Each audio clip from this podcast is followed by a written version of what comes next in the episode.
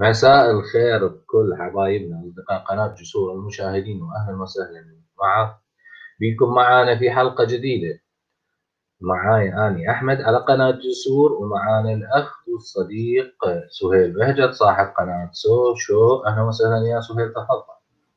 شكرا أخي أحمد. آه، شكرا لقناة جسور. آه، هذه القناة العزيزة الرائعة. آه، اللي هي فعلا تفتح الجسور للناس للالتقاء وتبادل الأفكار. وأيضا أود أن أشكر الأستاذ آه، طلال الراوندي يعني هو اللي آه، ساعدني أن يصل صوتي إليكم. أخي أحمد ونحن سنكون أصدقاء من أجل تنوير آه، شعوبنا وأحبائنا في الشرق الأوسط والعراق اليوم مثلا. أعرف الحلقة ستكون عن العراق. فشكرا لك. تحياتي لك وشكرا على المجهود اللي بذلته. صراحة بالاعداد لهذه الحلقة. مثل ما واضح من عنوان الحلقة اليوم هي زيارة بابا الفاتيكان إلى العراق. لماذا في هذا التوقيت؟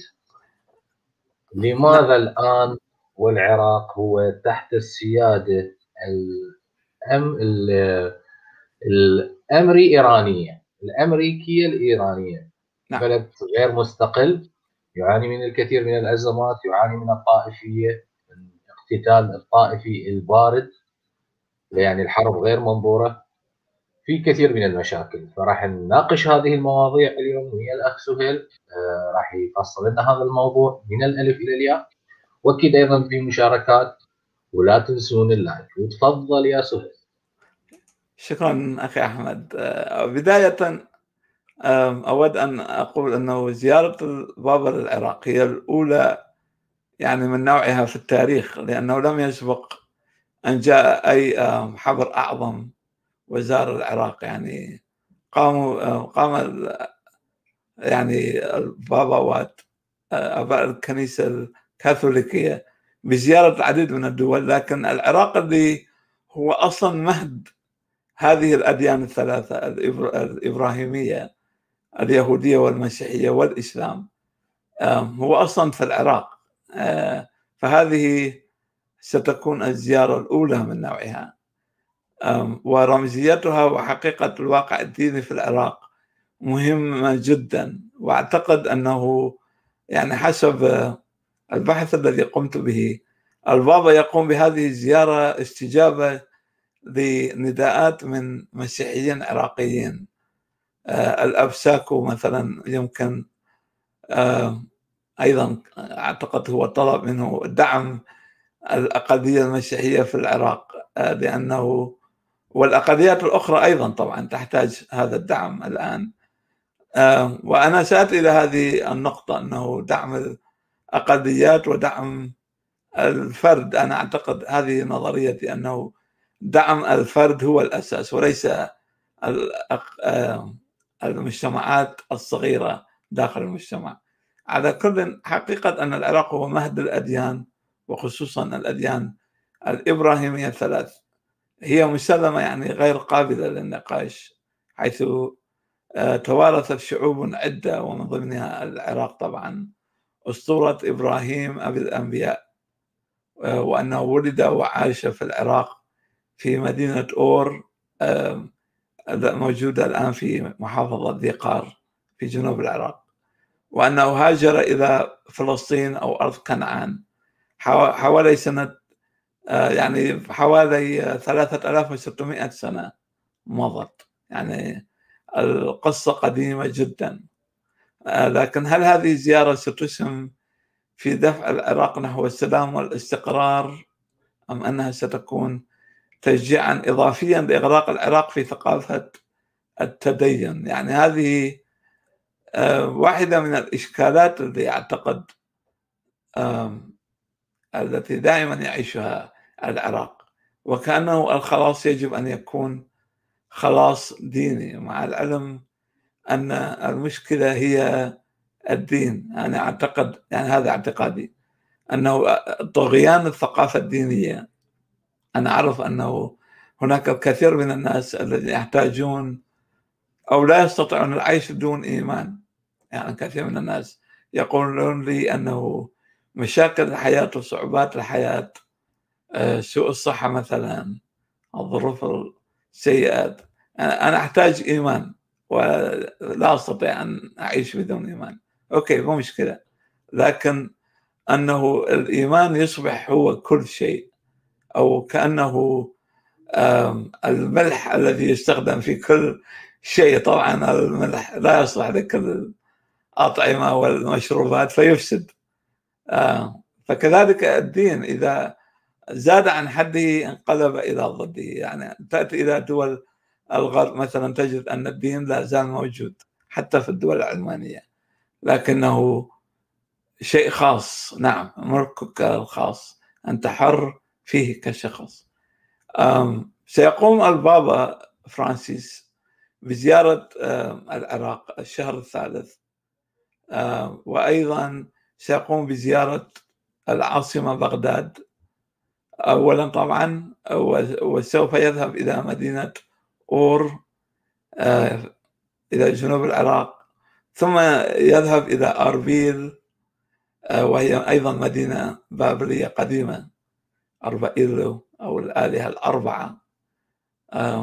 وسيزور أيضا القوش في الموصل ف يعني الواحد يجب أن يعرف نقطة مهمة جدا أنه البابوية اليوم التي تتحدث بكل عناوين الإصلاح والليبرالية وحرية الفرد حقوق الإنسان هذه البابوية نفسها كان لها تاريخ أسود مظلم لكن آه، ما نريد قوله هنا أنه ربما نستطيع نحن في العراق أن نستفيد من هذه التجربة أنهم آه، في البابوية طوروا وغيروا الكثير من مواقفهم حتى تناسب الناس وتناسب المجتمع وتتقدم الحياة.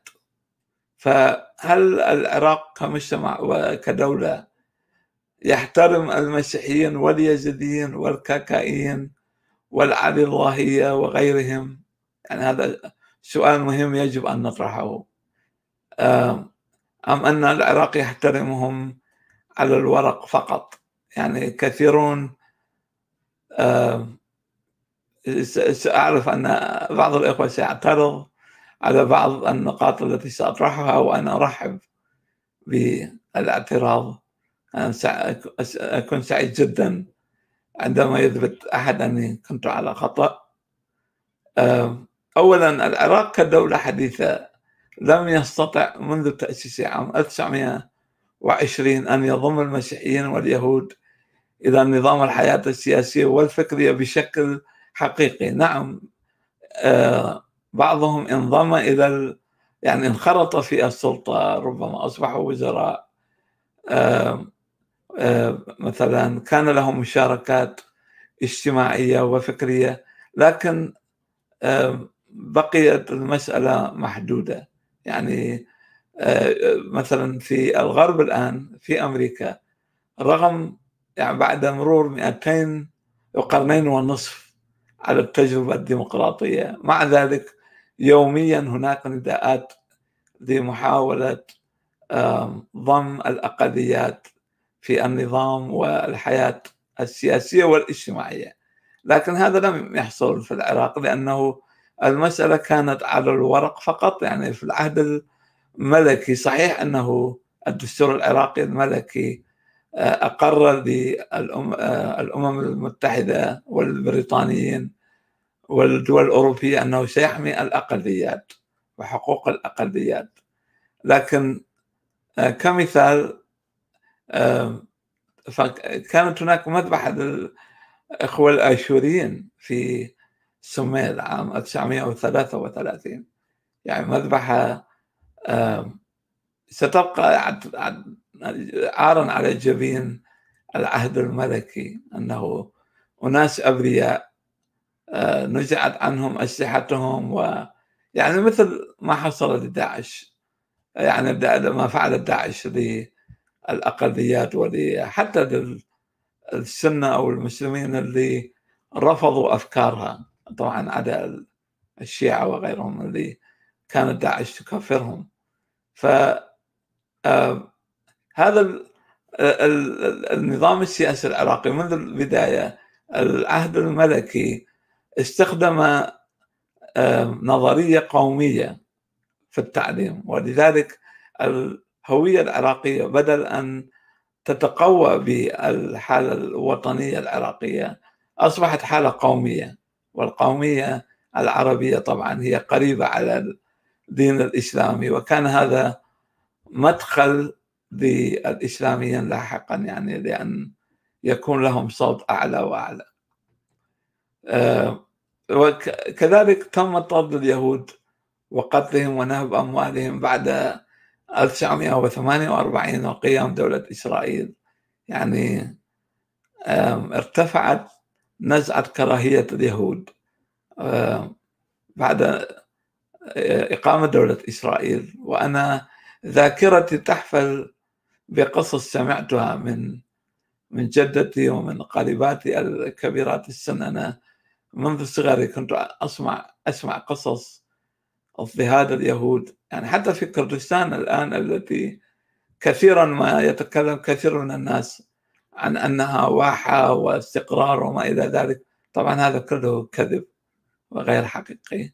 أنه آه، كان هناك أيضا اضطهاد اليهود يعني كانوا آه، يحتقرونهم كانوا يجبرونهم على آه، مثلا إذا شخص عنده حمل معين أو شيء يريد أن يأخذه إلى البيت وأكو يهودي بالقرب يقول له يا يهودي شيل أغراضي أريد أوصلها للبيت يعني صار قصص كهذه و وبعضهم أيضا قتل آه، مثلا رجل دين يهودي مع خادمه أو مساعده وسرق حماره وما إلى ذلك. فهذا الشيء موجود في كل مجتمعات التدين الطاغي يعني العراق ليس استثناء. التاريخ الأوروبي حافل بهذه القصص عندما كانت أوروبا غارقة في الثقافة الدينية. ثم أيضا تكرر نفس الأمر عندما أصبحت أوروبا غارقة في الثقافة القومية والعنصرية. فالقومية والدين يعني أستطيع القول كأنهما توأم أو أخوان ولذلك تجد القومية تستعين بالدين والدين يستعين بالقومية في كثير من الأحيان. النقطة الأخرى التي أود الإشارة إليها أنه الشيعة فشلوا في حماية المسيحيين واليزيديين بل وفي حماية الشيعة أنفسهم في العراق وأنا أتكلم عن الشيعة باعتبار أن الذين دخلوا السياسة في العراق الذين أخذوا في الحكم. تقصد حاليا يا نعم. نعم. الحالي نعم. نعم. بعد 2003 أنه وأنا سأربط هذا الفشل بما حصل في تأسيس الدولة العراقية الأولى.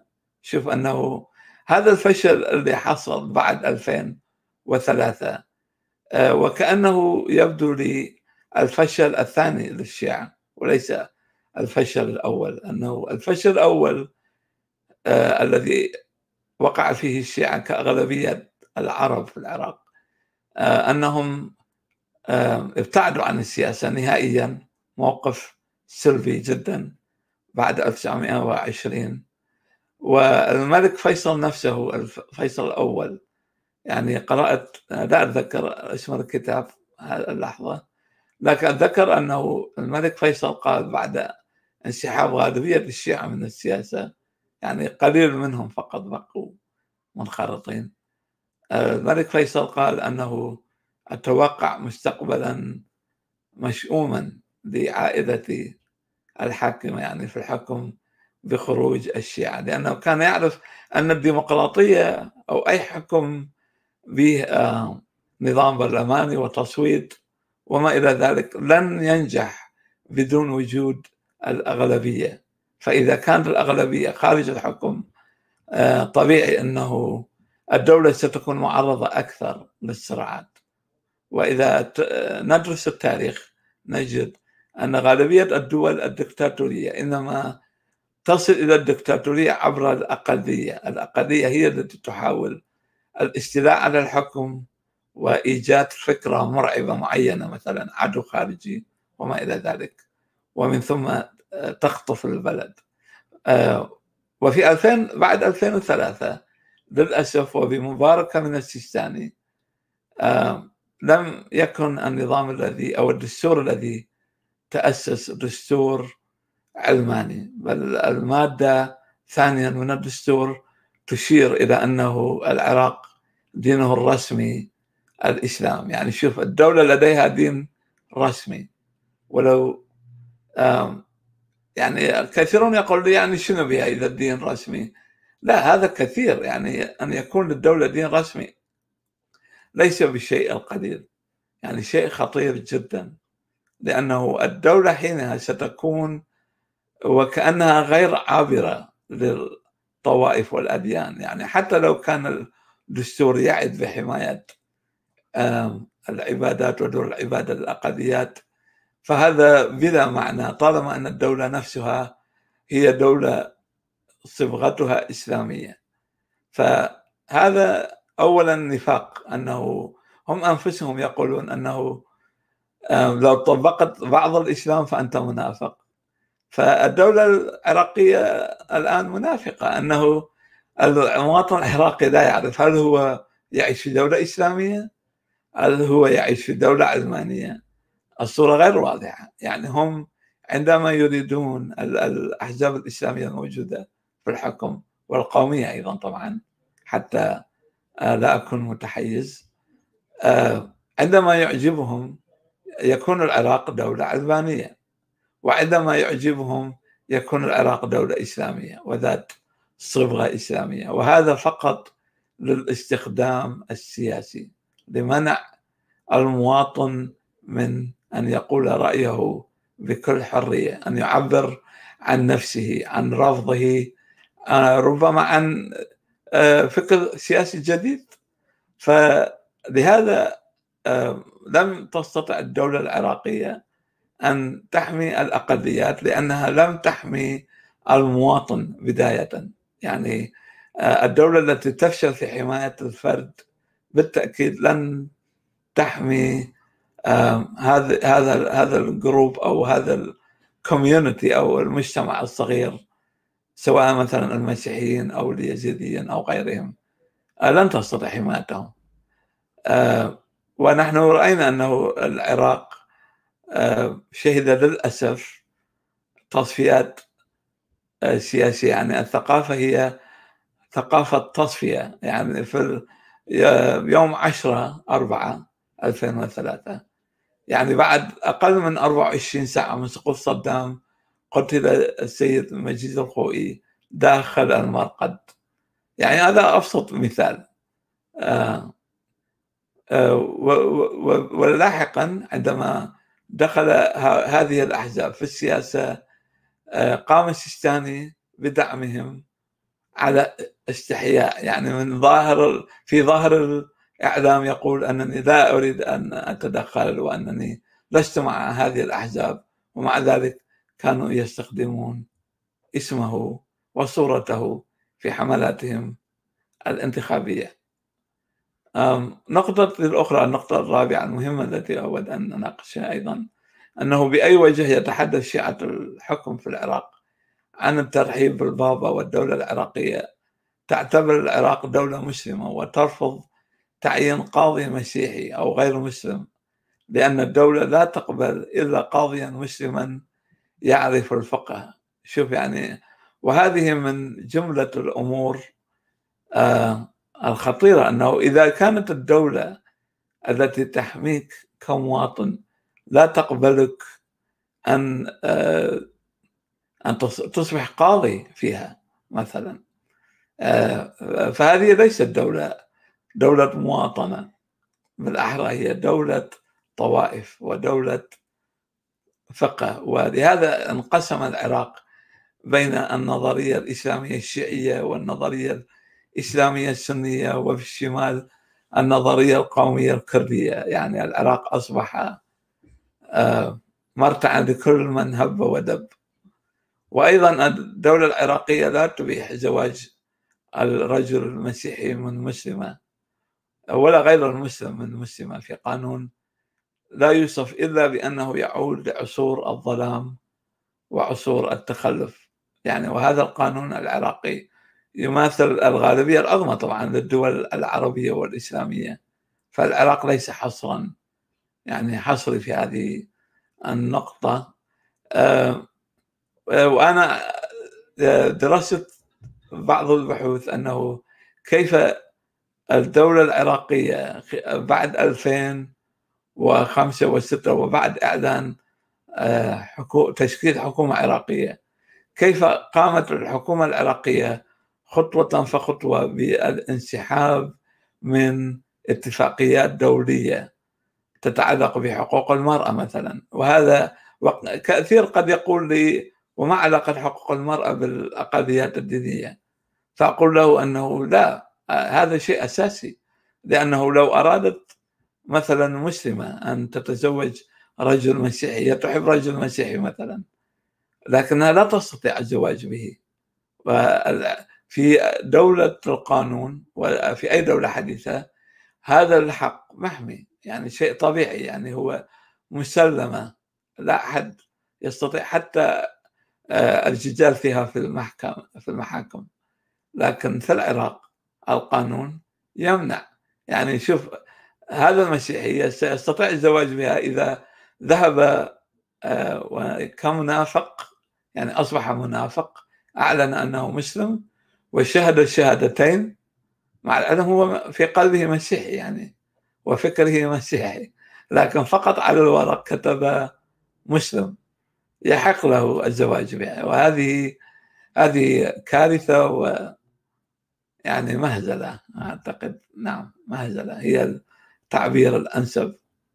أيضا العراق يمنع منعا باتا المسيحيين وغيرهم من التبشير ودعوة المسلمين للدين المسيحي بينما المسلم العراقي يذهب للدعوة لدينه في دول ذات غالبية مسيحية في أوروبا وأمريكا وأحيانا حتى في دول أفريقية. فهذا أيضا جزء من النفاق. يعني لو كان الإسلام دين حق كما هم يزعمون فلماذا دين الحق هذا لا يستطيع أن يفتح الباب أمام المبشرين؟ قد المبشر يجي قد يسوون مناقشات ويدخلون في مناظرات كما يحصل في آه، كثير من الدول. هنا في الغرب مثلا كنيسة فتحت أبوابها لشخص ملحد آه، يطعن في الإنجيل ويقول أنه كتاب بشري ويرد عليه قسيس في مناظرة علمية وبأسلوب علمي حديث. وكان الجمهور حتى يضحك يعني يعني يعني عاملوه بكل رحابة الصدر يعني شوف هذه هي الثقافة التي نحتاجها في دولة كالعراق حتى تستقر الأمور. آه، أيضا النقطة الأخرى المهمة أقول أنه العراق بسبب الإسلام وشرائعه أصبح جحيما لا يطاق لحقوق الإنسان ومن ضمنها حقوق المسيحيين واليزيديين وحقوق الإنسان عموما. آه، للأسف يعني أنا شاهدت آه، جملة أمور من متابعتي لما يحصل في العراق. أنا عشت في العراق إلى 2010 ف وغالبية حياتي عشتها في العراق. ولهذا آه، إذا أحد يقول لي أنه أنت تتكلم من خارج العراق نعم أتكلم من خارج العراق لكن أنا عشت في العراق وأعرف آه، ما يحصل في العراق.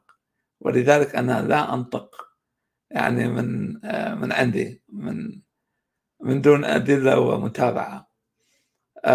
شهدت أنه بعد مجيء داعش وأنا خسرت أصدقاء بسبب داعش يعني أصدقاء لي قتلوا في الموصل آه، كان لي صديق عزيز جدا.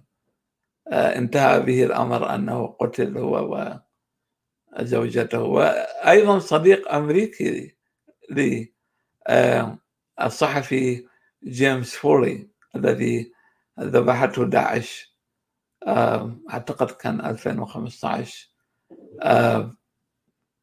يعني وقتلوه يعني بأسلوب جبان طبعا جبناء. كان صديقي وهو كان إنسان رائع يريد فقط أن ينبه الناس إلى ما يجري على الأرض. المصيبة أنه هزمنا داعش نعم. لكن ميليشيات إيران والشيعة الآن يفعلون ذات الأشياء التي تفعلها داعش.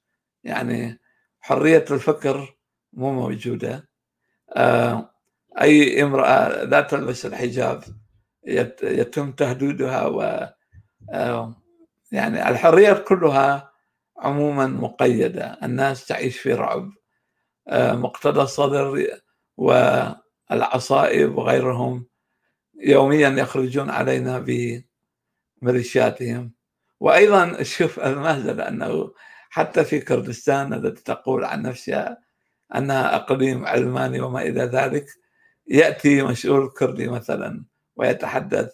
وأنا أعرف أنه لا يؤمن بأي إله يعني هذا المسؤول شيوعي في قلبه متأثر بكارل ماركس لكنه لأنه مستفيد من هذا الدين فيقول خدي حسجت يعني إذا إذا الله يريد أو إن شاء الله آه باللغة الكردية طبعا يعني يستخدمون تعابير دينية و آه فاستخدام الدين للسياسة ليس حصرا في العرب السنة ولا بالعرب الشيعة آه، ولا الكرد أيضا جميع السياسيين أو غالبيه الغالبية الساحقة تستخدم تعابير دينية وتدعم المؤسسات الدينية في سبيل البقاء. آه، نقطة أخرى أخرى أود أن أسألكم آه، نهاية يعني آه، في النهاية السؤال التالي وأرجو من المشاهدين لو يدخلون بآراء وأفكار أكون سعيد بسماعها. أنه ما هي الحلول التي يمكن أن نطرحها مجددا لتقوية مفهوم التعايش السلمي بين الطوائف وال أيضا الأفراد يعني الحرية الفردية العامة التي تخدم المصلحة العامة وتخدم الشعب. أرجو أن تكون هذا يكون هذا الحديث القصير. قد أعجبكم. شكرا لكم شكرا لك أنا سجلت كم نقطة يا سهيل اتفضل آه، بالنسبة للنقطة الأولى اللي تكلمت عليها بتأسيس الدولة العراقية الحديثة اللي أسستها نعم. مسز بيل نعم. بالتعاون مع أحد أمراء الأسرة العربية الهاشمية مثل ما هم يسموهم نعم. اللي هو كان الملك فيصل الأول اللي كان قبله هو ملك سوريا نعم. وتم طارده من قبل القوات الفرنسيه بس آه، آه، على ما أظن كان هناك بعض الناس الذين شاركوا في آه، مجلس في وقتها كان يسموه مجلس النواب العراقي يهود ومسيح لأنه كانت الوضعية جيدة نوعا ما. نعم.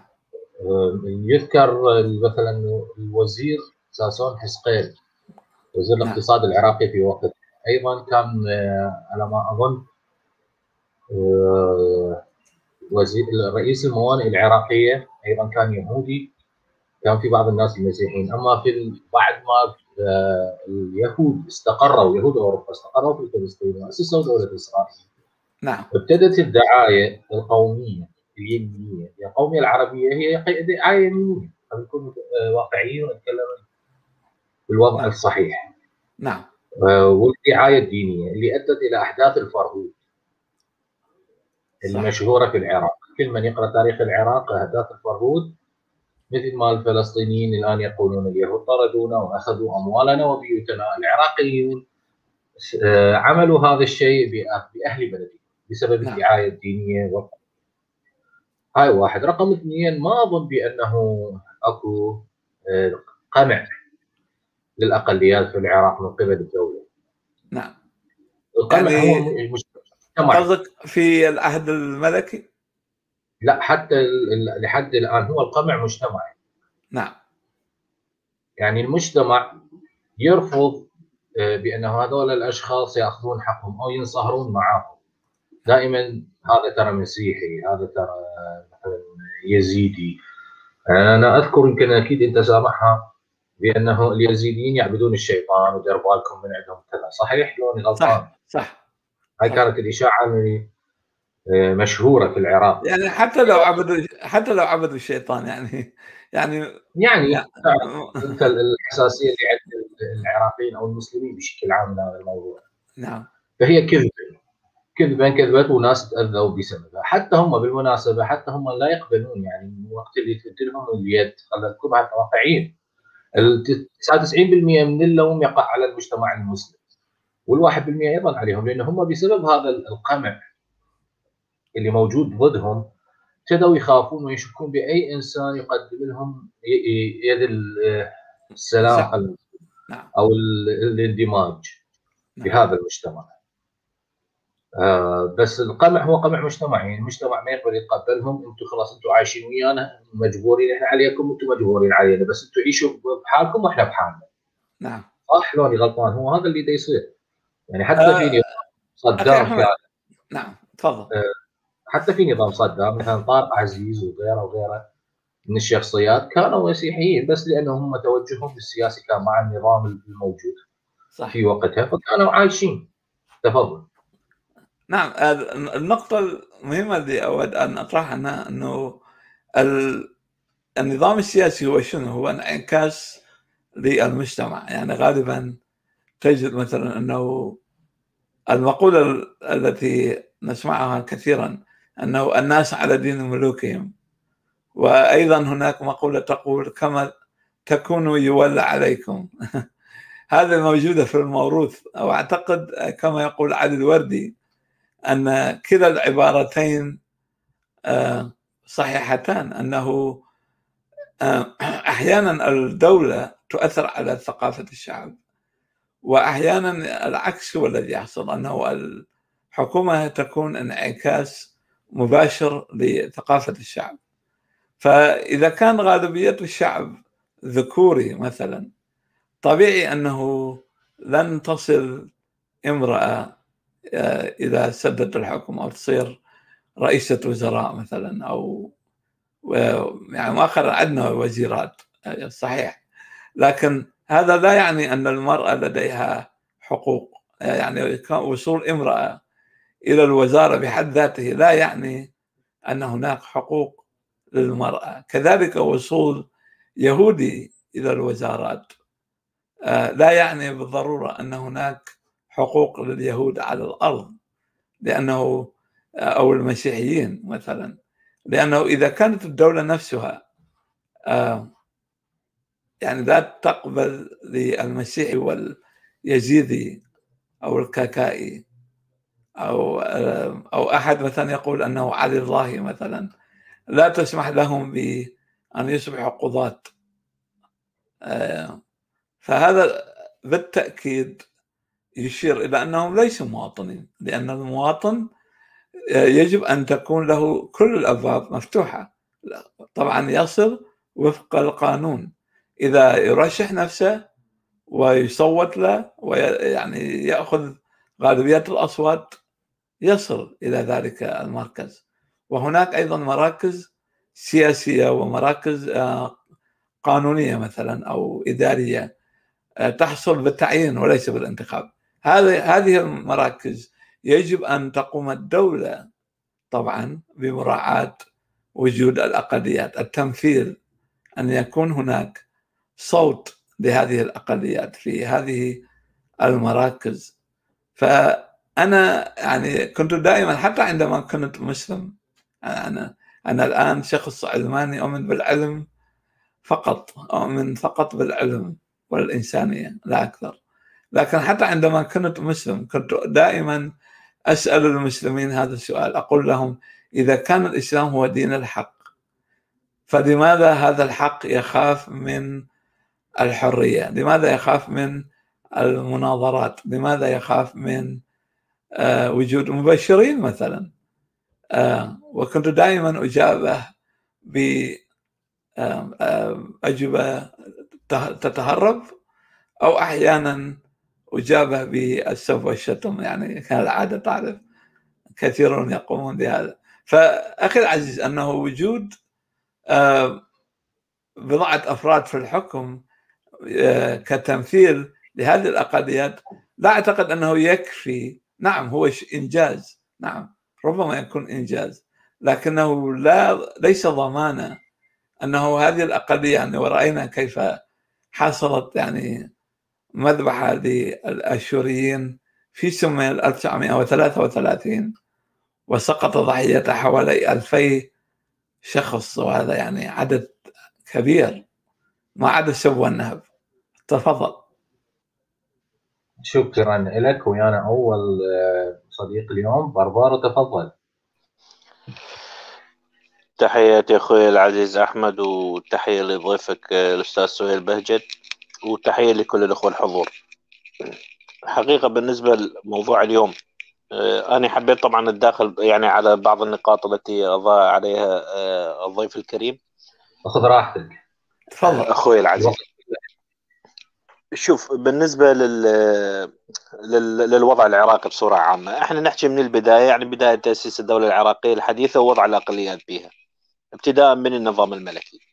طبعا كثير من الناس واقعين تحت تأثير الدعاية آه، الدعاية المختلفة أنه النظام الملكي كان نظام جيد وفي الحقيقة كان نظام متخلف إقطاعي رجعي يعني غارق في الطائفية وغارق آه، في العنصرية بشتى صنوفها خلال يعني فترة هذا النظام المتخلف المهترئ النظام الملكي صارت المجازر آه، مثل ما ذكر السيد الضيف مجازر آه، سميل ضد الآشوريين.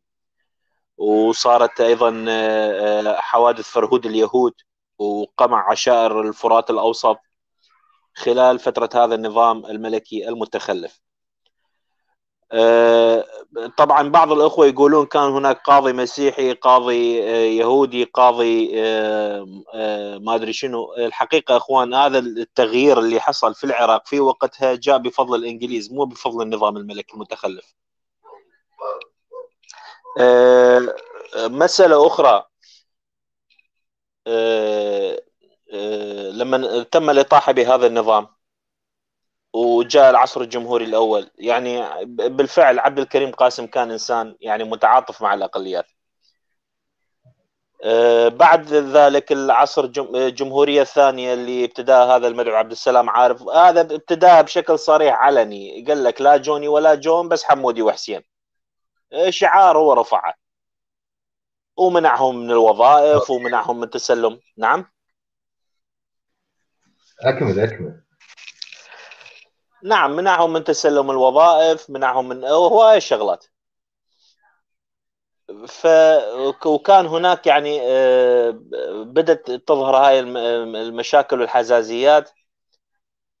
آه، ثم بعد ذلك دخلنا في السبعينات كانت يعني فترة نقاهة نسبية بالنسبة للعراق.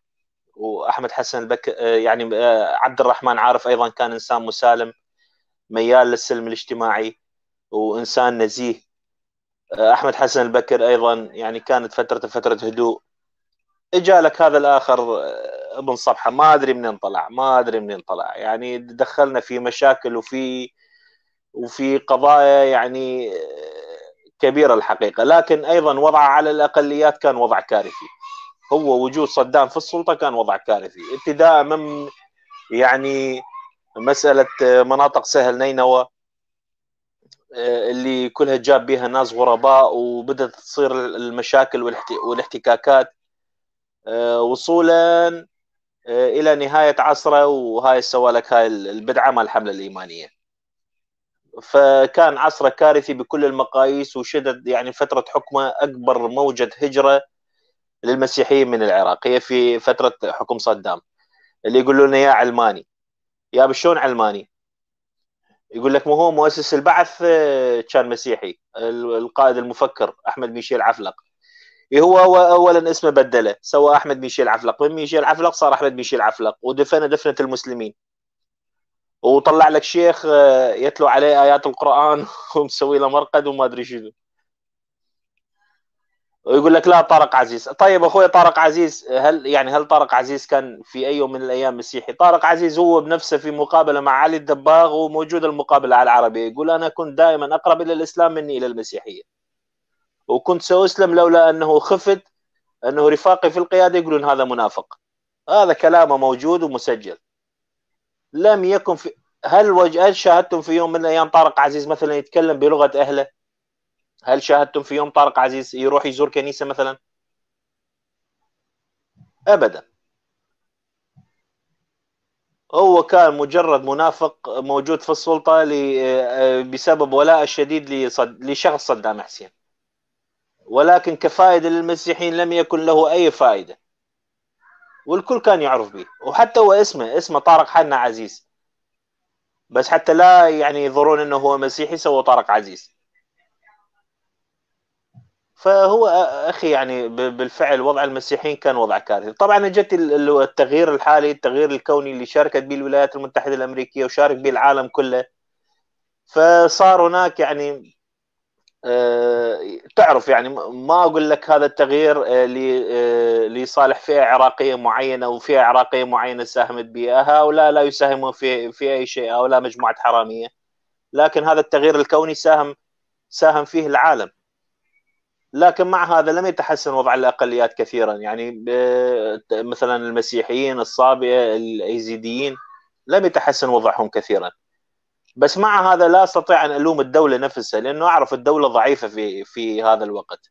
ومثل ما قلت لكم يعني أي واحد بالميليشيات أقوى من الدولة. فالدولة الآن ضعيفة. هي شو وقت كانت الدولة بالعراق قوية؟ بزمن حزب البعث بزمن الحرس القومي اللي بال بالستينات. لا شوف هي مو مو هي هنا الجماعة البعثيين يقولوا لك الميليشيات أمريكا جابت الميليشيات وذولا سوت الميليشيات. طيب هي الميليشيات أصلا ابتدت وهي أول تغيير. يعني هي في عهد عبد السلام العفو في عهد عبد الكريم قاسم الشيوعيين كان عندهم شو يسموها؟ الحركة الشعبية المسلحة مالتهم أنصار السلام. أنصار السلام مو؟ لا هم الأنصار يسموها. لا الأنصار بعدين هاي جت بال من راحوا الكردستان وتحالفوا مع الأحزاب الكردية. لكن قبل كان عندهم أيضا ميليشيا مسلحة نسيت اسمها. أنصار السلام فتشي هيجي. القوميين أيضا كان عندهم ميليشيات مسلحة وأيضا هم اللي ساهموا في إسقاط تجربة عبد الكريم قاسم. وجابوا ميليشياتهم الممثلة بالحرس القومي. وبعدين اجى لك صدام حسين وهم سوى لك ميليشيات فدائي صدام وجيش الشعبي وما أدري شنو وهي كلها حركات يعني غير آه، مثلا ميليش آه، فدائي صدام ميليشيات غير رسمية أو ميليشيات شبه رسمية. فهو تاريخ العراق كله ميليشيات لا توجد فيه يعني دولة بمعنى الدولة. هو عبارة عن تاريخه كله عبارة عن ميليشيات. فهؤلاء الموجودين حاليا أيضا نتاج لهذا الوضع الضبابي الكارثي. دائما لا توجد عندنا دولة. تعرف شنو أخوي العزيز؟ دائما فاهمك. فاهمك. إحنا إحنا دائما ننادي بالدولة والعراق كدولة لا يوجد دولة فقط الاسم. فقط الاسم. هناك شخص يحكم وطبعا هؤلاء الميليشيات في النهاية يطيعونه. إذا كان ولكن يعني مثلا عبد السلام عبد حتى عبد السلام عبد السلام في فترة لاحقة تخلص من الحرس القومي لأنه بدا يسببوا له مشاكل بدأوا يضربون ضباط الجيش و... وتدري ذول البعثيين كانوا شايفين نفسهم. فايضا تخلص من عندهم. يعني وصل إلى مرحلة قال لك خلاص تخلص من عندهم ذهبوا كلهم بالسجون. آه، عبد الرحمن مثل ما قلت لك عبد الرحمن عارف كان إنسان مسالم يعني وهذا الرجل حقيقة أنا ما أعرف شلون صار يعني أخو عبد السلام. يعني إنسان مسالم إلى أبعد الحدود وحتى كان كاره للسلطة. يعني هو اجى للسلطة كاره للسلطة وهو أول يعني شخص مسؤول في العراق يأتي للسلطة وهو كاره للسلطة. ومثل ما قلت لك وهذا الوضع اللي آه، مشت مشت عليه الأقليات وإلى حد هذا اليوم. نعم أخوي العزيز وأنا أشكركم جزيل الشكر وأشكر ضيفك وأترك المساحة لبقية الأخوة المتداخلين. أشكركم جزيل الشكر أخوان. تحياتي لك صديقي بربارة وشكرا. غالي غالي. وردة وردة. آه سهيل عندك شيء ترد؟ لو نكمل. لا فقط آه فقط أود أن أقول شكرا اخو بربارو آه مداخلتك رائعة جدا. وفعلا يعني أنا ما أعرف شلون صدام ما عدم عبد الرحمن عارف. كرئيس سابق يعني كان عجيب أن يكون في العراق رئيس سابق. وحي. هذا فقط الذي أردت أن أعلق. مو لأنه استلمها هو سلمية وسلمها سلمية ما فعلا. أيوه. رأفت. رأفت مساء الخير. مساء الخير يا شباب. مساء النور. تفضل. يا أهلا وسهلا بالشعب العراقي. آه، زميلكم أنا من سوريا. هلا بك على العين والرأس. انت وكلها في سوريا. على رأسي على رأسي. يعني طبعا من ريف حلب يعني من منطقة على نهر الفرات. فإحنا عندنا ثقافة فراتية كبيرة يعني نسمع راقي وكذا أكثر من آخرين. آه، طبعا آه، بعد الثورة اللي صارت بالعراق ثورة تشرين أنا صرت أهتم بالشأن العراقي ومن قبل أيضا لكن بعد الثورة بشكل يعني كثيف. فمن فترة عرض فيلم فرنسي على قناة آه، فرانس سانك فرنسا الخامسة اسمه العراق تدمير أمة. هو مكون من أربع أجزاء الفيلم ويتحدث عن العراق منذ وصول صدام حسين إلى السلطة إلى لحظة تحرير آه، الموصل من تنظيم داعش الإرهابي طبعا بالفيلم الفيلم آه، رسالته الإنسانية عميقة جدا يعني آه، لأنه هو يحمل بشكل وهذا هذا غير معتاد بالإعلام الغربي يحمل الغرب مسؤولية كبيرة في دمار العراق وتحديدا آه، ما بعد إسقاط نظام صدام حيث تبين أنه الأمريكان ما كان عندهم خطة يعني كما لو كانوا يلعبوا لعبة آه، ألعاب فيديو. آه، والأخطاء اللي صارت لاحقا مع طبعا بريمر على سبيل المثال. بس هو ما تطرق لكل التفاصيل طبعا الفيلم. لكن أنا لفت نظري إنه الفيلم اعتبر صدام طائفي سني. طبعا أنا ما بدي أناقش فكرة إنه هل صدام علماني أو لا ولكن هل هو طائفي سني؟ وإذا افترضنا إنه صدام يعني أنا حطيت فرضية يعني إذا كان صدام حسين طائفي سني فهذا يعني إنه هناك مؤسسات في الدولة العراقية هي بالكامل سنة. أو انه الرجال المقربين منهم ليسوا سنة. آه عفوا لا يوجد شيعة بينهم. أو كلهم سنة. أو أنه كان يخص الشيعة بقوانين تقمعهم. لا يطبقها على السنة. طبعا قادني هذا إلى إلى إلى حتى وصلت إنه إنه حتى مثلا وجدت إنه هو مثلا جماعة فايز الزيدي اللي هاجموا الطقوس الشيعية تم إعدامه من قبل صدام وجدت إنه في رجال شيعة بالدولة العراقية. وكثيرين وحتى موجودين بقائمة ال 55 مطلوب الأخيرة اللي وضعتها الولايات المتحدة. أه وجدت أنه حزب البعث نفسه اللي أدخلوا إلى العراق هم الشيعة. هو شخصية شيعية وهو على ما أعتقد حسب ما قراءاتي انتشر بالناصرية هذا الحزب.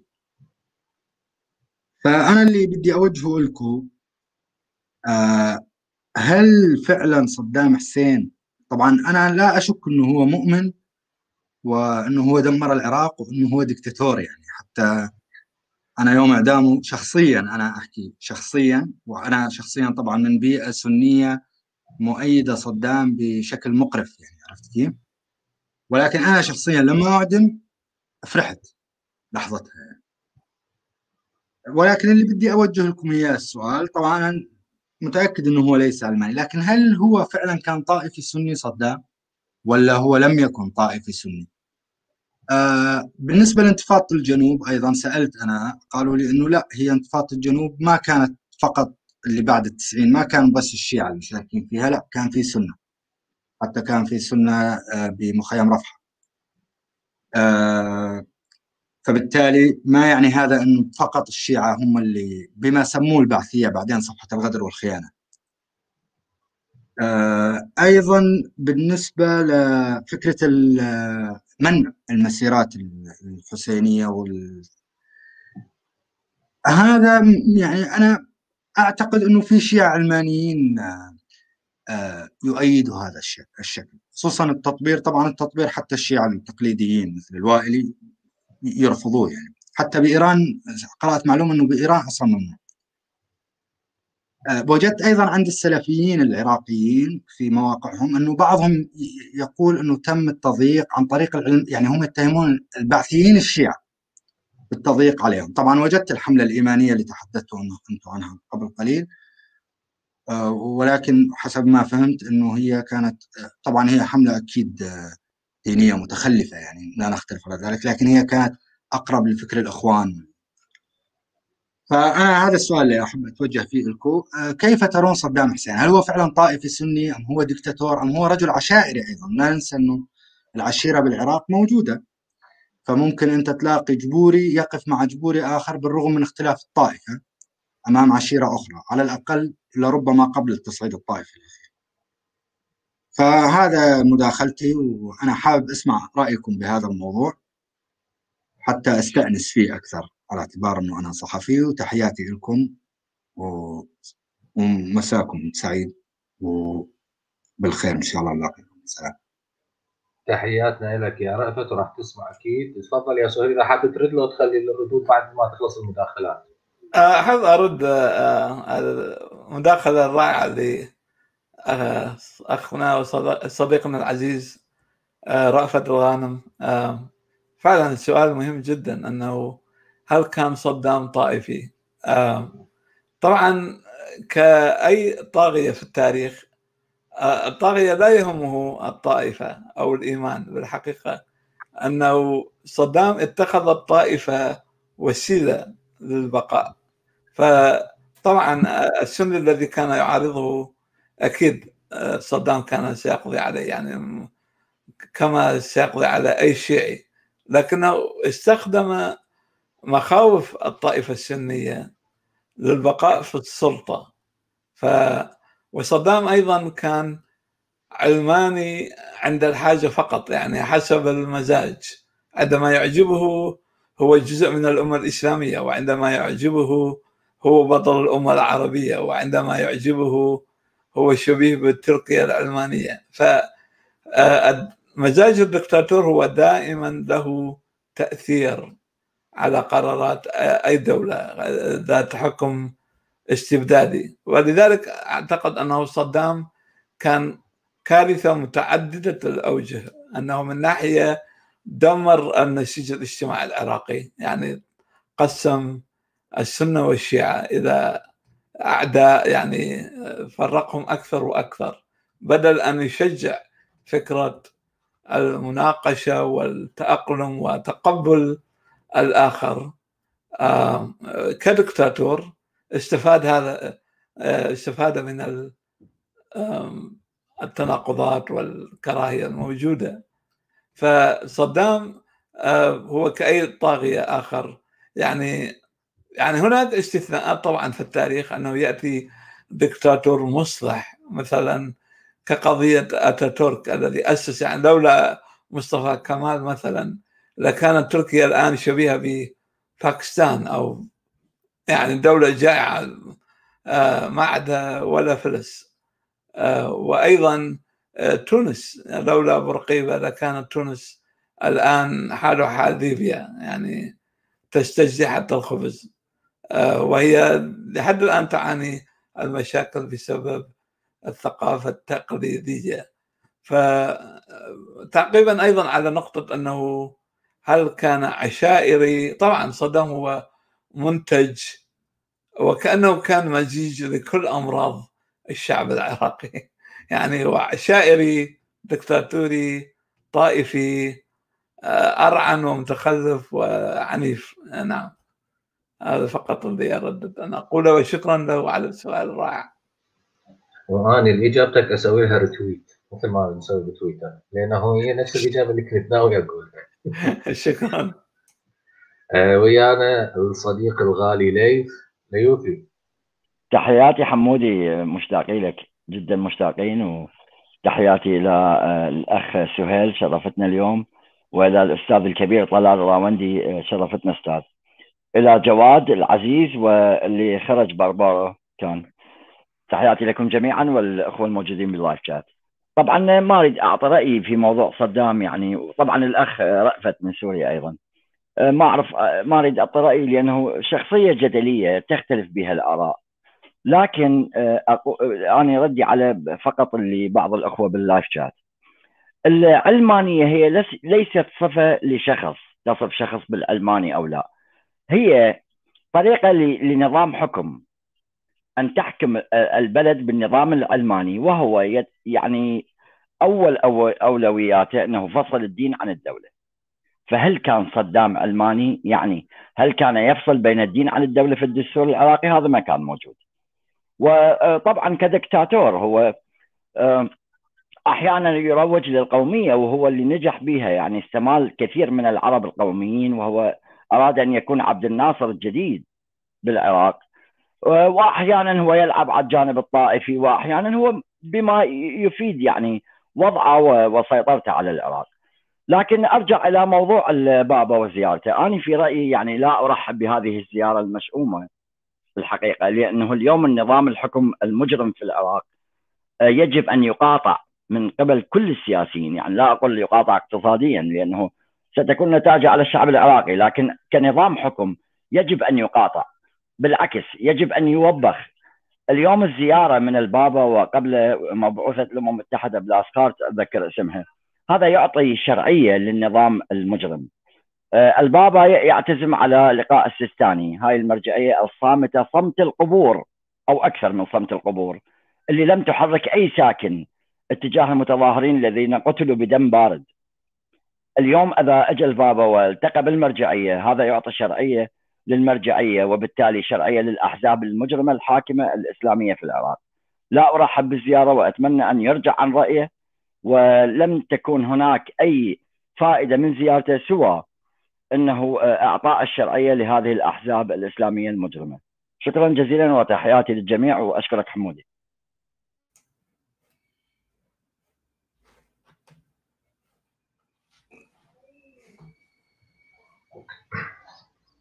تفضل يا سهيل.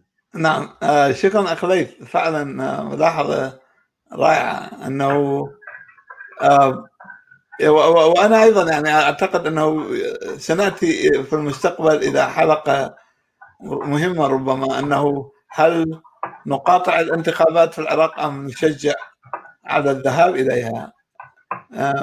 مثل ما تفضلت يجب نزع الشرعية عن هذا النظام. ولكن فقط أود أن أشير إلى ملاحظة مهمة أخرى أيضا. أنه نفس هذه المرجعية أيضا سكتت والمراجع الشيعة كلهم سكتوا عن اختطاف داعش لألفي امرأة شيعية في تل عفر ألفين تخيل ألفا امرأة وفتاة تم خطفهن والشيعة سكتوا ولا يريدون ذكرهم ابدا أو البحث عنهم أو إعادتهم أو تأهيلهم. يعني لأنهم فقط ينظرون إلى مسألة العار.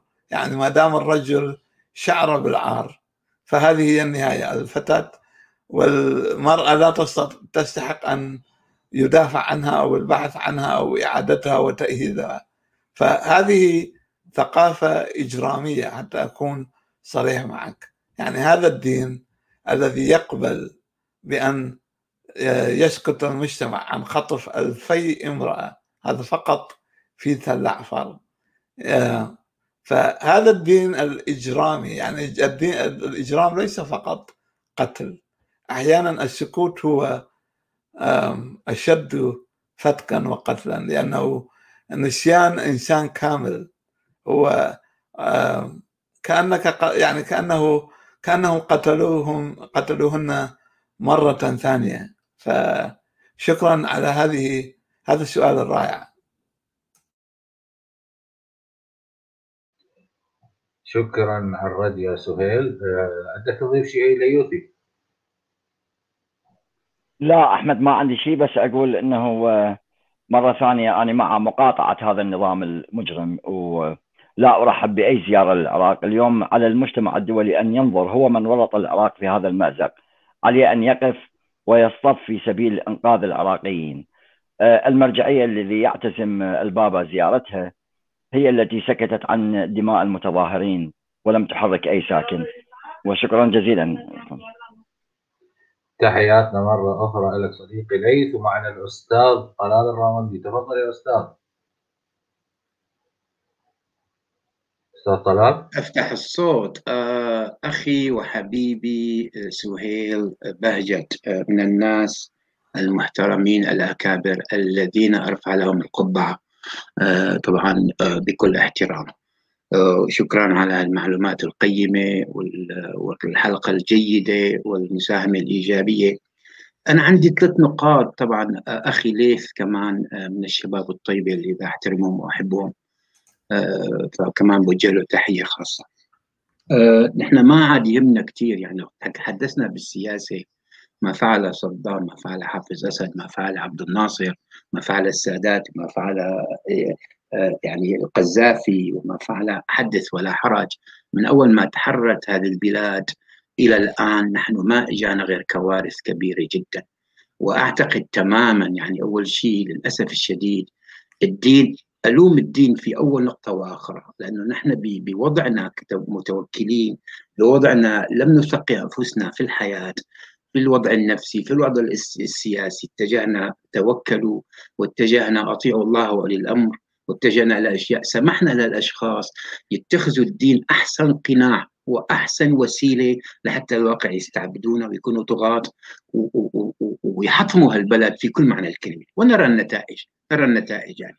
يعني إذا أخذنا بالسياسة نحن من هو الشريف؟ من هو الفاضل؟ من هو الرائع؟ من هو الشخص الوطني؟ لا أحد أنا لم أجد على الساحة أحد لحد الآن أقول عنه إنسان. شو بهم إذا كان صدام طائفي ولا عشيري ولا آه علماني؟ يعني ما هو البهم البهم هلأ أنه في عنا زيارة للبابا وطبعا آه طبعا أنا بيفيني أقول ضد هالزيارة بس نحن ما لازم نكون سلبيين بالعكس نستغل ما أمكن هذا الوضع لنوعي الشعب يعني أعطينا الإيجابيات لنرى ما ممكن. يعني عندك أنت شريحة كبيرة في العراق مثقفة واعية تعي تعي, تعي ما, ما يحدث. وتعرف إنه حتى البابا زيارته الطائفية بأي اتجاه اتجه إلى مصلحة إلى مصلحة. اولا وأخيرا لصالح الفاتيكان لصالح إيطاليا لصالح له لصالح الطائفة كذا وكذا. هذا ما في ما عليه نقاش ما عليه جدال ما عليه جدال. نحن لازم نوعى تماما بأنه عندنا دور جيد. فليرح فليتفضل يعني فألف مرحبا. عكس لنرى كيف نستطيع أول شيء أن نقي نفسنا من السلبيات ونضع الحلول. يعني أنا بدي أسأل الاخ سهيل حاليا ما رأيك بوضع حلول ننتبه على على السلبيات نفعل إيجابيات ونأخذ ما صفى وندع ما كدر؟ فليتفضل يعني ما في إشكال. بس الشريحة المثقفة هي حاليا عليها الدور الكبير. يلي توضح ما هو هالدور السلبي يلي له البابا جاي سواء لأي دولة إسلامية ولا عربية. فأنا بحب أسمع إنه ما هي الحلول اللي ممكن نضعها على الطاوله حاليا. ولو حركت واحد بالألف أي نسبة ضئيلة بتكون إيجابية. أكثر ما نفكر كيف كان فلان وشو ساوى علتان وشو ساوى على هذا لا يفيد لا من القريب ولا من البعيد. تفضل أخي سؤال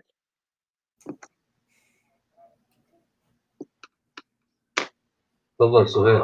نعم شكرا. آه شكرا أستاذ طلال الراوندي. آه وأنا آه أنحني لك احتراما. أنت إنسان رائع وكريم وأديب رائع. وأود أن فقط أرد على هذا السؤال المهم أنه بالفعل يعني يجب أن نكون إيجابيين. يعني نحاول أن نستفيد من هذه الزيارة لأنه إبقاء العراق فقط على الهامش وفقط نقول أنه نقاطع ونقاطع ونقاطع كل شيء.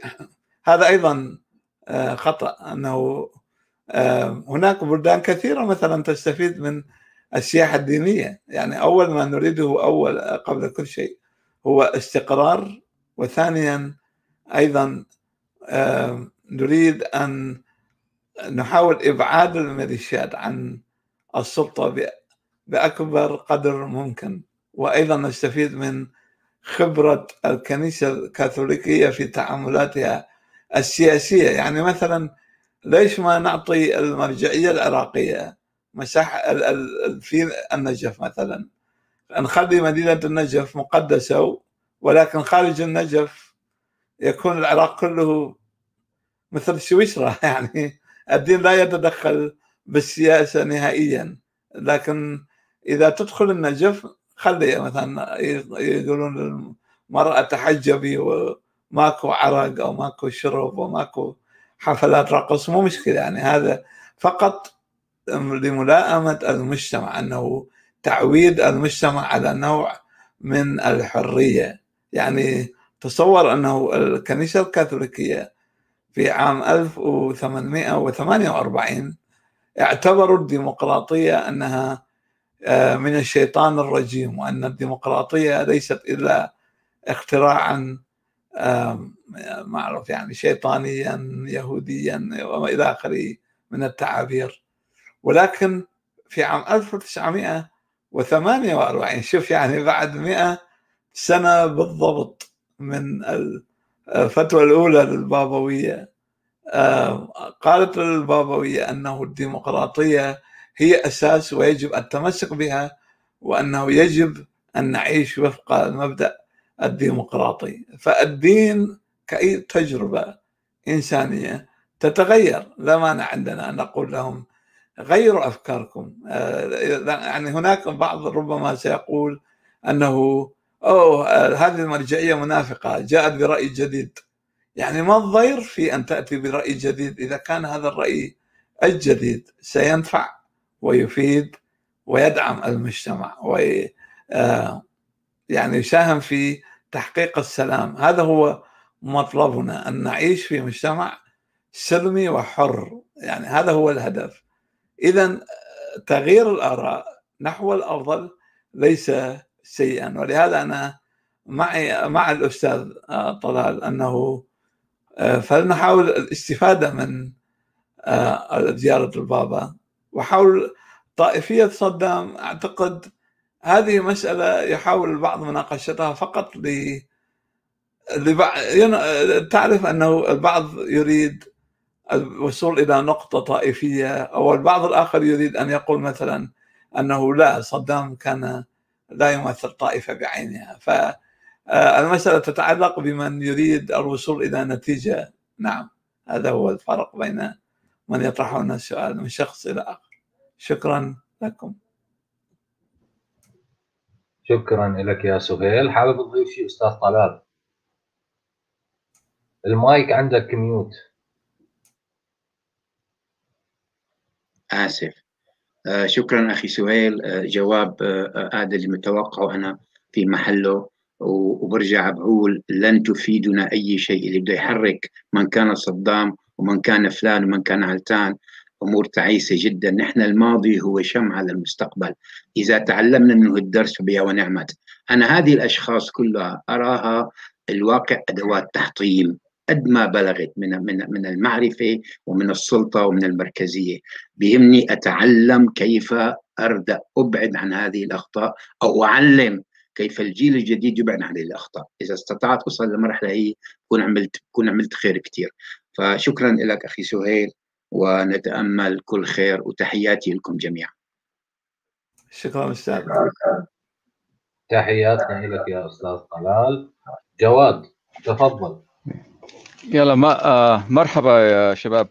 طيب يا آه يا بالنسبة للديمقراطية بالعراق أنا بعتقد مستحيل تكون يصير في ديمقراطية بالعراق.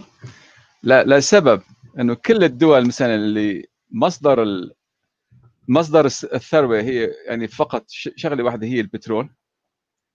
يعني لاحظ إن وين في فقط مصدر ثروة فقط البترول بتلاقي فيه ديكتاتورية حتى بروسيا. شايف كيف؟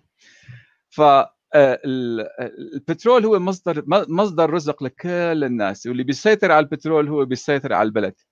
يعني حاليا الأحزاب الدينية ليش متكاتفه مع بعضها؟ سبب إنه بدهم بدهم هذا البترول. فالبترول يعني البترول بسبب تكاتفهم مع بعضهم قدروا يسيطروا يسيطروا على الثروة النفطية بالكامل تبع العراق. فهي الأمور يعني آه فما راح تتغير الشغلة هي. ما راح ما راح يعطوا ديمقراطية ما راح يخلوا ديمقراطية لأنه لأنه الديمقراطية يعني ديمقراطية يعني إن يعطوا جزء من الثروة لغيرهم. ما, ما راح يعطوها. يعني ما في ما في هالعادة هذه بالعراق أو أو بالدول العربية. أو باي بأي دول فيها النفط كثير بالشكل هذا. حتى مثلا مثلا في دولة فنزويلا أو أو غيرها يعني بس لأنه فيها الثروة النفطية الناس اللي بيسيطر على الثروة خلاص بيسيطر على كل شيء. بل حالة العراق مو بس مسيطرين على الثروة النفطية مسيطرين على الأمن ومسيطرين على على كل مصادر الأموال الأخرى حتى على على هذا شو يسموه هذا؟ يعني بيع المخدرات وبيع بيع النبيذ وبيع ال ال حتى الدعارة مسيطرين عليها. في الأحزاب الدينية بالعراق. فيعني مو مستحيل يكون في يصير ديمقراطية ابدا بالعراق. يعني هذا هذا هذا النظام موجود يمكن حي حيبقى لفترة طويلة. يعني فترة طويلة فترة طويلة وفترة طويلة آه، جدا. حتى حتى يتغير من الداخل. حتى هي الأحزاب تبلش تتصارع مع بعضها والناس يعني يصير أزمة كبيرة جدا بعدين حتى يخلص من النظام. يعني للأسف هو بالشكل هذا. يعني ال ال قبل هالنظام هذا كان كمان نظام صدام حسين نفس الفيلم كان ممسك الأم ماسك الأموال هو كان يوزعها على الناس يوزعها على على الناس اللي اللي موالين له يعني عمليا ويحارب يستعملها كان موظف تقريبا كل السنة بالعراق أو أغلب السنة بالأجهزة الأمنية حتى إيش حتى يسيطروا على على الناس الثانيين الشيعة والأكراد. الآن انقلبت انقلبت العملية. بالنسبة لزيارة البابا يعني البابا بعتقد ما له ما له يعني ما له تأثير كبير يعني يعني ما ما ما يعني ما له تأثير بايش بإيش بيأثر البابا على العراق؟ ولا شيء. يعني البابا يعني ممثل بعتقد ممثل المسيحيين الكاثوليك. آه يعني تأثيره محدود جدا. عدد المسيحيين أصلا بالعراق يمكن قليل جدا. ما بعرف قديش قديش العدد. آه ف يعني الزيارة بعتقد الزيارة ما لها ما لها هذيك القيمة يعني. يعني بالسابق كان زيارة البابا آه كان مثلا في في بابوات كانوا يتعاملوا مع مع الولايات المتحدة. مثلا كانوا كان كان الولايات المتحدة بدها تغير الأنظمة بالأنظمة مثلا بالدول الشرقية كان البابا له تأثير آه، آه، يعني كان كان مثلا ببولونيا ببولونيا كان البابا له تأثير لأنه لأنه بولونيا دولة آه، كاثوليكية بنفس الوقت دولة شيوعية. فكان الولايات المتحده تدعم البابا هذاك فكان فكان له تأثير كبير. فبالنسبة لهلأ الحاله البابا الحالي هلأ ما في له تأثير يعني. شايف كيف؟ يعني مسألة عادية جدا يعني. زار السيستاني ولا ما زار السيستاني لن يغير شيئا في يعني في في المعادلة. آه ال ال ال يعني النظام الموجود الموجود حاليا هذا يعني بوضح لك أبشع أنواع يعني لما بيكون السلطة سلطة دينية قائمة على الدين يعني قائمة ليست قائمة على أسس خدمة الناس. شوف شو بيصير بالبلد العراق هذا. يعني العراق يعني يعني ثروة كبيرة جدا يعني ممكن عشر دول بالمنطقة مثلا مثل آه، سوريا ولبنان والأردن وغيرها. يعني لا لا, لا يعني ثروتها لا تتجاوز آه، ممكن 5 5 إلى 10% من ثروة العراق. وعايشين تقريبا مثل العراق مثل العراقيين. يعني الجوع والفقر مثل مثل العراق. فهذا الأمر غريب يعني. آه فيعني للأسف يعني المسألة ميؤوس منها في العراق. وشكرا لكم. شكرا لك جواد وشكرا على هذه المداخلة. عندك شيء آه، تعقب عليه سهيل؟ نعم آه، شكرا اخ جواد على آه، هذا السؤال. لكن فقط أود أن أعترض على نقطة أنه حيثما وجد النفط وجد الفساد والدكتاتوريه ربما أختلف معك أنه النفط شنو هو؟ النفط مادة خام كأي مادة أخرى؟ يعني هي صحيح هي تسمى الذهب الأسود وهي مهمة جدا. آه لكن فلنأخذ مثلا النرويج كمثال. النرويج دولة صغيرة سبعة ملايين إنسان ونفطها يعني أو ثمانية ملايين ونفطها يعادل نفط السعودية أو أكثر.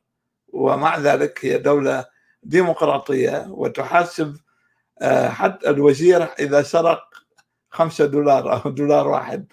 يحاسبوه يعني شوف آه، فالمسألة إذا أعتقد هي ثقافة ما حدث بالعراق آه، لم يكن بسبب النفط. أنا أعتقد محلى بالعراق هو بسبب هذه قناعتي قناعتي الخاصة أنه بسبب الإسلام، الإسلام هو الثقافة المؤسسة للعراق آه، والثقافه الإسلامية قائمة على شنو؟ سيطره الرجل على المرأة هذا أول شيء أنه تقرأ القرآن من الفاتحة إلى المعوذتين هو كتاب رجولي كتاب ذكوري طيب طيب شو رأيك فنزويلا؟ آه، فنزويلا أيضا سيطر آه، اولا الشعب غير مثقف يعني منذ بدايتها هم ليس عندهم آه، فردية في الطرح يعني مثلا تجد في الدول الكاثوليكية أيضا مثلا في المكسيك في فنزويلا ودول أمريكا الوسطى تجد أن الثقافة هي ثقافة ذات طابع ديني حتى لو لم تكن شبيهة بالإسلام. لكن مثلا الاحتفالات ب... يعني الإسلام بيجعلها اسوء المساله بيجعل المساله اسوء يعني كيف باي شغلة؟ نعم أنه الإسلام اسوء من ناحية أنه ذكوري أكثر من الكاثوليكية لأن الكاثوليكية على الأقل عندها شيء اسمه مريم أم الله هم يسمون مريم أم الله يعني هي كأنه امرأة أنجبت الله أو المخلص. فإذا كانت المرأة مهمة إلى درجة أن تصبح منجبة لإله طبعا هذا ولو حتى بشكل خرافي يعطي للمرأة نوع من القدسية لكن في الإسلام لا يوجد هذا الشيء في الإسلام. المرأة هي اداه إنجاب لا أكثر. يعني هو حتى آه، حتى عقد النكاح هو عقد بيع. يعني عقد بيع يعني يعني آه، يعني تدفع الرجل يدفع يدفع للأب ويدفع ويدفع مثل تأمين للمرأة المؤخر والمقدم. فالمرأة عبارة عن عن سلعة بالفعل. هي عبارة عن عن عن مثل كأنه هو اشتراها هو بيستخدمها. يعني نعم. يا صحيح. نعم فلهذا أنا اردت أقول أنه المسألة أنه الثقافة شوف الدول الإسلامية يعني لو تروح من موريتانيا وحتى أفغانستان كلها دول دول عشائرية. فيها وجود قوي لشيء اسمه العشيرة. وكلها أيضا فيها ظاهرة جرائم الشرف. يعني أنت في فنزويلا ربما لم تجد جرائم الشرف. صحيح أكو تخلف أكو يعني عدم معرفة بالضبط ماذا يريد الشعب وكيف يريد الشعب. الوصول إلى انتخابات واستقرار وما إلى ذلك وهوية وطنية لكن لا توجد جرائم شرف. يعني المرأة مع ذلك ورغم كل التخلف لديها حرية بكثير أكثر بكثير من أي دولة إسلامية. يعني هذا فقط الملاحظة التي أردت أن أضيفها. ولكن أشكرك أيضا أنه فعلا الدول النفطية غالبا نعم أنا أتفق معك غالبا تجد انها دول فيها فساد كثير بالفعل. يا لأنه لأنه السبب أنه الثروة جاية من مصدر واحد يعني شايف كيف؟ يعني مثلا بال حتى بال مثلا بال بالولايات المتحدة الأمريكية. ففي عندهم في عندهم نفط كثير كان في عندهم نفط كثير نعم. بس شلون النفط مو ما, ما بتستخدمه الدولة. مو مو مو مو, مو ملك للدولة. يعني إذا أنت سيطرت على الدولة ما بتسيطر على النفط. فلك ملك للشركات الدولة بتحط عليها ضرائب بعدين بتوزع الفلوس تتوزع على الناس وبتصير في صناعة وكل شيء. إيه، بس بس بالنسبة لل بالنسبة للعراق بس هو عبارة عن بيع نفط. يعني بيع نفط صرف. يعني حتى بروسيا في عندهم 300 400 اعتماد على النفط. ففي عندهم صناعات في عندهم بس بالعراق آه، بالعراق ما في غير النفط. يعني أنت بتسيطر على النفط خلاص كل ال... كل الناس موظفين. يعني أنت بتشت... ممكن تشتري كل الناس. يعني يمكن اذا إذا أنت سيطرت على النفط عن طريق التوظيف ممكن تشتري كل الناس بالعراق. يعني الناس اللي ما له علاقة بالدولة مثل مثل تبع تبع سوريا نفس الفيلم. يعني بوقت من الأوقات إذا ما كنت لك علاقة بالدولة حتى لو كنت تاجر أو صانع أو مع أو صاحب معمل أو أو أي شيء إذا ما لك علاقة بالدولة يعني ممكن الدولة تخسرك تخسر وتصير وتصير وتصير وبعدين تهاجر أو تشحد أو أو شغلة من النوع فالمسألة نفس الشيء يعني كلها كلها آه، بس بالعراق هي كبيرة جدا كون فقط المصدر الأساسي هو النفط. وهن يبدو أنه بدهم يخلوه بالشكل هذا. يعني اذا إذا تغيرت الأمور إذا صارت الناس آه، تفتح مشاغل معامل معامل بتصير لها عندها قوة أكبر بصير ممكن ينزال النظام يعني يتغير النظام. بس بالوضع الحالي هن بده يخلوه خلص اعتماد فقط اعتماد على الدولة فقط. يعني إذا بدك إذا بد حتى بدك تتوظف حتى تتوظف بدك مثلا بدك آه آه مثلا تبوس إيد أو تبوس مؤخره الناس الموجودين بالحكم يعني. نعم. آه, آه، حتى إذا تصير نائب بالبرلمان بدك كمان مثلا آه بدك تبوس مؤخرة الناس موجودين اللي الحاكمين الفعليين آه فبالعراق الأمور آه الأمور يعني من نفط القبلية الدين يعني مصيبة مصيبة من أكبر المصايب يعني فما في ما في ما في أمل إلا إذا صار من حالة من التنتين يعني إذا صار صار عنده مثل نظام اشتراكي مثلا. نظام اشتراكي يعني هو هو هو ممكن مثلا يوزعوا الثروه بشكل بشكل أحسن بشوي. أو أو يصير يعني نظام علماني. يعني خلص ما يصير في مثل الأقاليم. حتى يصير نظام علماني. لازم يكون يصير يقسموه لأقاليم. أو يصير يصير دولة مثل الدولة الفيدرالية. يعني الدول نعم. محل ال ممكن تصير ثلاث دول تقريبا. دول مستقلة. يعني إذا كانت دول مستقلة ف تقريبا مستقلة بس مجموعة ب بحكومة مركزية بحكومة بحكومة مثلا آه، تتولى شؤون الدفاع والخارجية وهكذا. بالأمور الثانية هذول الأقاليم مستقلين. ف فبهذاك الوقت إذا كان صارت الحكومة محلية يعني قريبة من الناس أكثر فممكن تصير آه، لازم تسمع تسمع رأي الناس الناس شو بدهم. ولا بالشكل جواب. هذا الأمور داخلة ببعضها؟ نعم آه، ممكن أعقب؟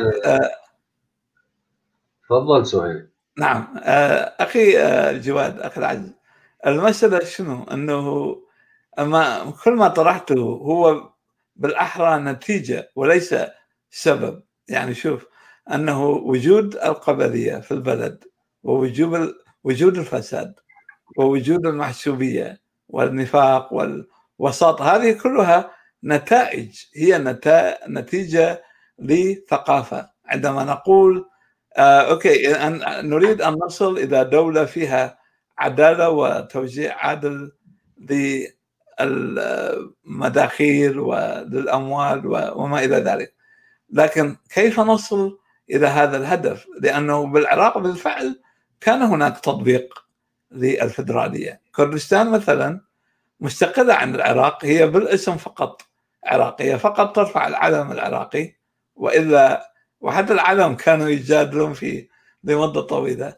لكن هذا الإقليم في نفسه إذا تزوره وتشوفه وتعيشه هو نفس التجربة العراقية. يعني عوائل سيطرت على الحكم وتتوارث كل شيء.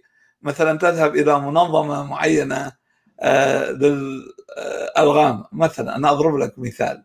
منظمة تختص بالألغام تجد أن كل الابناء الأفراد العاملين فيها ينتمون إلى عشيرة واحدة أو أقارب ببعضهم البعض، المنظمة الأخرى سيطر عليها عائلة أخرى، اذا هي مسألة آه، ثقافة وليست أنه وجد النفط أو لم يوجد نفط، يعني تخيل إذا لو في شعب مثقف أو مستعد للتفاهم فنقل أنه جاهل لا يوجد شعب جاء يعني ولد مثقفا. لا يوجد شعب بالتاريخ ولد مثقفا. كل الشعوب ولدت جاهلة وتثقفت بمرور الزمن.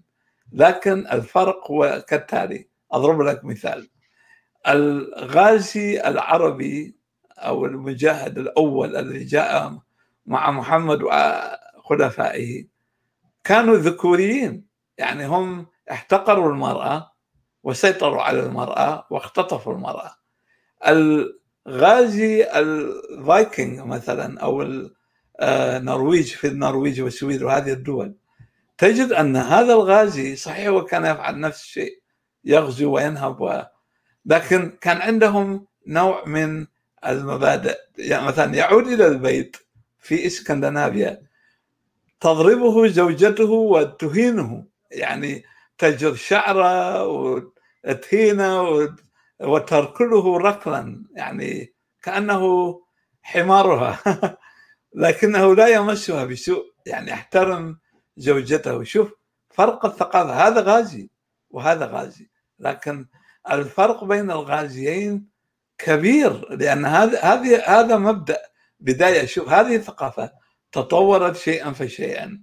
لتصل إلى ما نراه الآن في النرويج والدول الإسكندنافية. استقرار وسلام. ومع ذلك تجد ان المسلمين هم الذين يذهبون إلى هذه الدول ويسببون المشاكل والكوارث آه، والإيذاء. فالنقطة التي أعود إليها مرة أخرى أنه بدون أن نشير وأن ننبه المسلمين إلى أنه بسبب ذكورية الإسلام وصلنا إلى هذه المجتمعات الكارثية. نعم. هي فقط ذكوريه الإسلام هي كل الإسلام. آه صديقي جواد. أنا آسف بس لازم أقاطعك لأنه في زيد وراك والبث قارب على نهايته. أنا طيب. جدا آسف.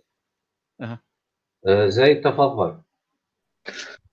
شكرا صديقي أحمد تحية طيبة لك وتحية طيبة لأستاذ سهيل بهجت. ويعني أنا سعيد إنه أشوفه في حلقة على قناة جسور بعد ما تواصلنا يعني على الخاص. وأكيد أخونا أحمد يعني كفى ووفى. أه، عودة إلى موضوع الحلقة. بس في البداية تعقيبا على الفكرة من حكم صدام. هل هو دكتاتوري؟ هل هو متسامح مع الأديان علماني شوف أخوي العزيز صدام كان عنده المهم الحفاظ على الكرسي والحفاظ على حزب البعث. واسم حزب البعث. نجده يعني يسند رجال الدين المسيحيين ويتبرع لبناء الأديرة والكنائس. وفي نفس الوقت يعمل تغييرات ديمغرافية في المناطق المسيحية. مثلا يعني الأخوة العراقيين يعرفون المناطق منطقة تلكيف هي منطقة مسيحية بالكامل. صدام حسين أتى بالعوائل الجبور من منطقة حمام العليل هم من السنة والسنة المتشددين أيضا. أتى بهم وأسكنهم في ضواحي تلكيف إلى أن يعني است... أصبحت تلكيف شبه منطقة مسلمة. وفي نفس الوقت هو كان يصرف المبالغ الطائلة على بناء الأديرة والكنائس. فهو يعني في متناقض في أسلوبه والغرض من هذا التناقض آه، هو إدامة الكرسي. كان يقصف الشيعة آه، ويبني القباب الذهبية في الصحن الحيدري مثل حسب ما أتوقع. ففي نفس الوقت يصرف على بناء دور العبادة ويصرف على رجال الدين ويقتل أهالي المنطقة. وهذا نفسه ما عمله في مناطق المسيحية. ويخرج اليوم المسيحي ويقولون هو كان جيد مع المسيحيين. فما نعرف يعني الازدواجية التي كان فيها حكم صدام من أتعس الازدواجيات فقط لإدامة كرسي حكمه. عودة إلى زيارة البابا وموضوع الحلقة. يا أخي البابا كشخصية غيرت في المفاهيم المسيحية التي كانت سائدة أحترم هذه الشخصية ولكن ما هي القيمة على أرض الواقع؟ كقيمة لهذا الرجل على أرض الواقع. هل له تأثير على أتباعه على الطوائف المسيحية الأخرى؟ الجواب بكل تأكيد لا. على قلة قليلة من أتباعه. يعني عندما زار البابا المغرب قبل أشهر. ما هي الفائدة التي أضافها للمغرب أو التي أضافها للمسيحيين؟ لا شيء. زاد الانقسامات لأنه كان متلونا أيضا كرجل سلطة كرجل دين وأول دخوله إلى المغرب قال آه، أنصح المسيحيين بعدم التبشير. ولكن النصوص الإنجيلية تقول أنه آه، على المسيحيين التبشير. فمن هاج عليه؟ هاج عليه آه، أتباع طائفته والطوائف الأخرى واتهموه بالزندقة والهرطقة. فما الفائدة إذن من زيارة العراق؟ سيذهب إلى آه، المرجعية إلى السيستاني إلى مقتضى الصدر وكل هؤلاء اللصوص والسراق والقتلة ويضع يده بيد بيدهم. هل سيغير شيئا على أرض الواقع؟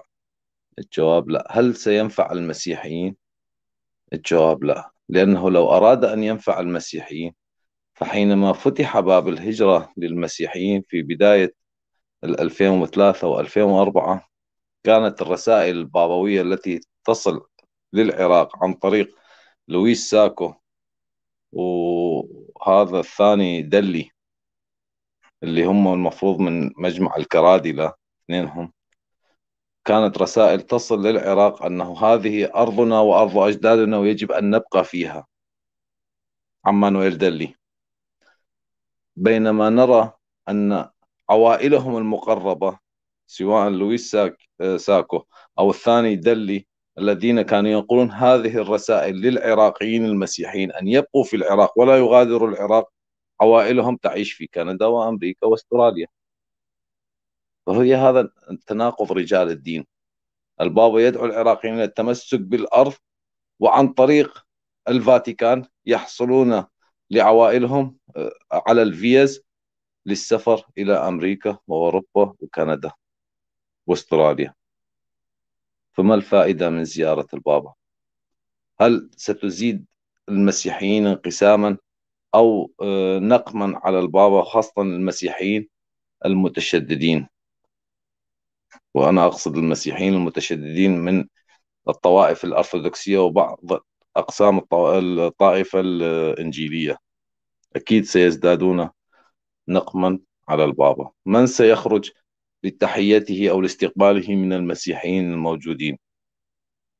أليس هم أتباعهم أتباعه آه، دلي والثاني أو من الطائفة الأرثوذكسية اللي ذكر اسمه صديقنا بربارو آه، المدعو سيوريوس حاوى أو ما يسمى بين المسيحيين العراقيين دولاريوس حاوى لأنه عبد للدولار فماذا سنستفاد؟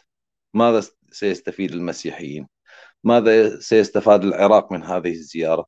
قد تكون معنوية نوعا ما للعراق ولكن بالتأكيد هذه الزيارة لم يوافق على عليها العراق إذا لم يحصل على موافقة الجانب الإيراني لأنه العراق وكما نعرف هو الحكومة العراقية الحالية هي ذيل من ذيول إيران. فأكيد حصلوا على موافقة الجانب الإيراني على هذه الزيارة وستم هذه الزيارة ولكن ما ما هو المرجو من هذه الزيارة؟ تقريب الأفكار الهدم الذي حدث أو الدماء التي سالت بين الطرفين. لن تقرب الأفكار هذه. هكذا زيارة. ماذا أفادت زيارة البابا السابق لسوريا؟ لا شيء. ماذا أفادت زيارة في سنة 2000 للأردن؟ لا شيء. ماذا أفادت زيارة هذا البابا نفسه للمغرب؟ لا شيء. فهي مجرد مجاملات قد نسميها مجاملات سياسية ليس أكثر. لا تفيد المسيحي ولا تفيد المسلم ولا تفيد الفاتيكان ولا تفيد الدولة نفسها. مجرد طقوس أو مراسيم سياسية لمجاملة رجل الدين الفلاني أو لمجاملة رجل السياسة الفلاني ليس أكثر. وهذا رأيي في الموضوع. وما أعرف إذا الأستاذ سهيل عنده تعليق. وأتمنى لكم سهرة سعيدة وحبي وتحياتي للجميع. تحياتنا لك يا زيد وشكرا. تعقيب على كلام زيد وكلمة ختامية يا سهيل. شكرا أخي أحمد شكرا أخو زيد على المداخلة الرائعة. أتفق معك فعلا أنه الكنيسة الكاثوليكية للأسف وليس من يعني مؤخرا وإنما من منذ مدة طويلة. هذا النقد يوجه للكنيسة الكاثوليكية منذ الحرب العالمية الثانية مثلا أنه عندما قام البابا بالاتفاق مع موسوليني اولا عقد معه اتفاق يعني كأنما أعطاه شرعية لحكومته الفاشية. ثم أيضا عقد اتفاقا مع هتلر ورغم كل نقده اللفظي أو بياناته الخجولة في نقده اضطهاد ألمانيا النازية لليهود آه، ولغير اليهود. آه، استفاد النازيون من الكنيسة الكاثوليكية وهتلر نفسه من أصل كاثوليكي طبعا. آه،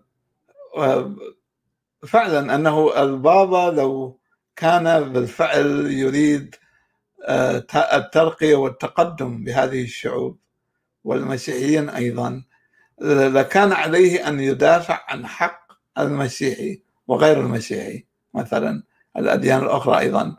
أن يدعوا إلى دينهم وأفكارهم بكل حرية. لكن آه، هؤلاء المسلمين للأسف الموجودين في الحكم خصوصا يفرضون هذه وجهة النظر الدكتاتورية هذه أنه آه، لا تدعو لا يحق لك أن تدعو المسلمين إلى دينك. وحتى بينهم المجتمعات السنية ترفض وجود دعاة الشيعة بينهم والمجتمعات الشيعية ترفض وجود دعاة سلفيين مثلا بينهم. آه، وهذا طبعا غالبية كل المجتمعات الدينية المغلقة. آه، فأنا أتفق معك أخي زيد أنه بالفعل هذه الزيارة زيارة لن تكون سوى زيارة بروتوكولية وسيستفيد منها أصحاب العمائم التي تغطي على الفساد والسرقة آه، أملنا فقط هو أن نشجع أبناء الشعب العراقي أن يتفهموا أن الدين هو كأي تراث آخر. يجب أن يصبح عرضة للنقد وللتنقيب ولتطوير مجتمعنا العراقي نحو والمنطقة كلها نحو الأفضل. وشكرا لقناة جسور والأخ أحمد وللإعداد الرائع لهذه الحلقة. شكرا لك. تحياتنا لك يا سهيل. شكرا على هالحلقة الرائعة. الإعداد هو إعدادك صراحة يعني. إحنا بس جينا كملنا وياك. آه، في الأخير الحلقة كانت حلوة جميلة. شكرا لكل الأصدقاء اللي شاركوا ويانا. شكرا لصديقي وأخوي الكبير. زيد آه، حابب أيضا أشكر الادمنين اللي كانوا موجودين بالشات ستار وليث وكل الاصدقاء الموجودين. إذا عجبتكم الحلقة like و share ونقول لكم من قناة جسور ليله سعيدة وإلى اللقاء.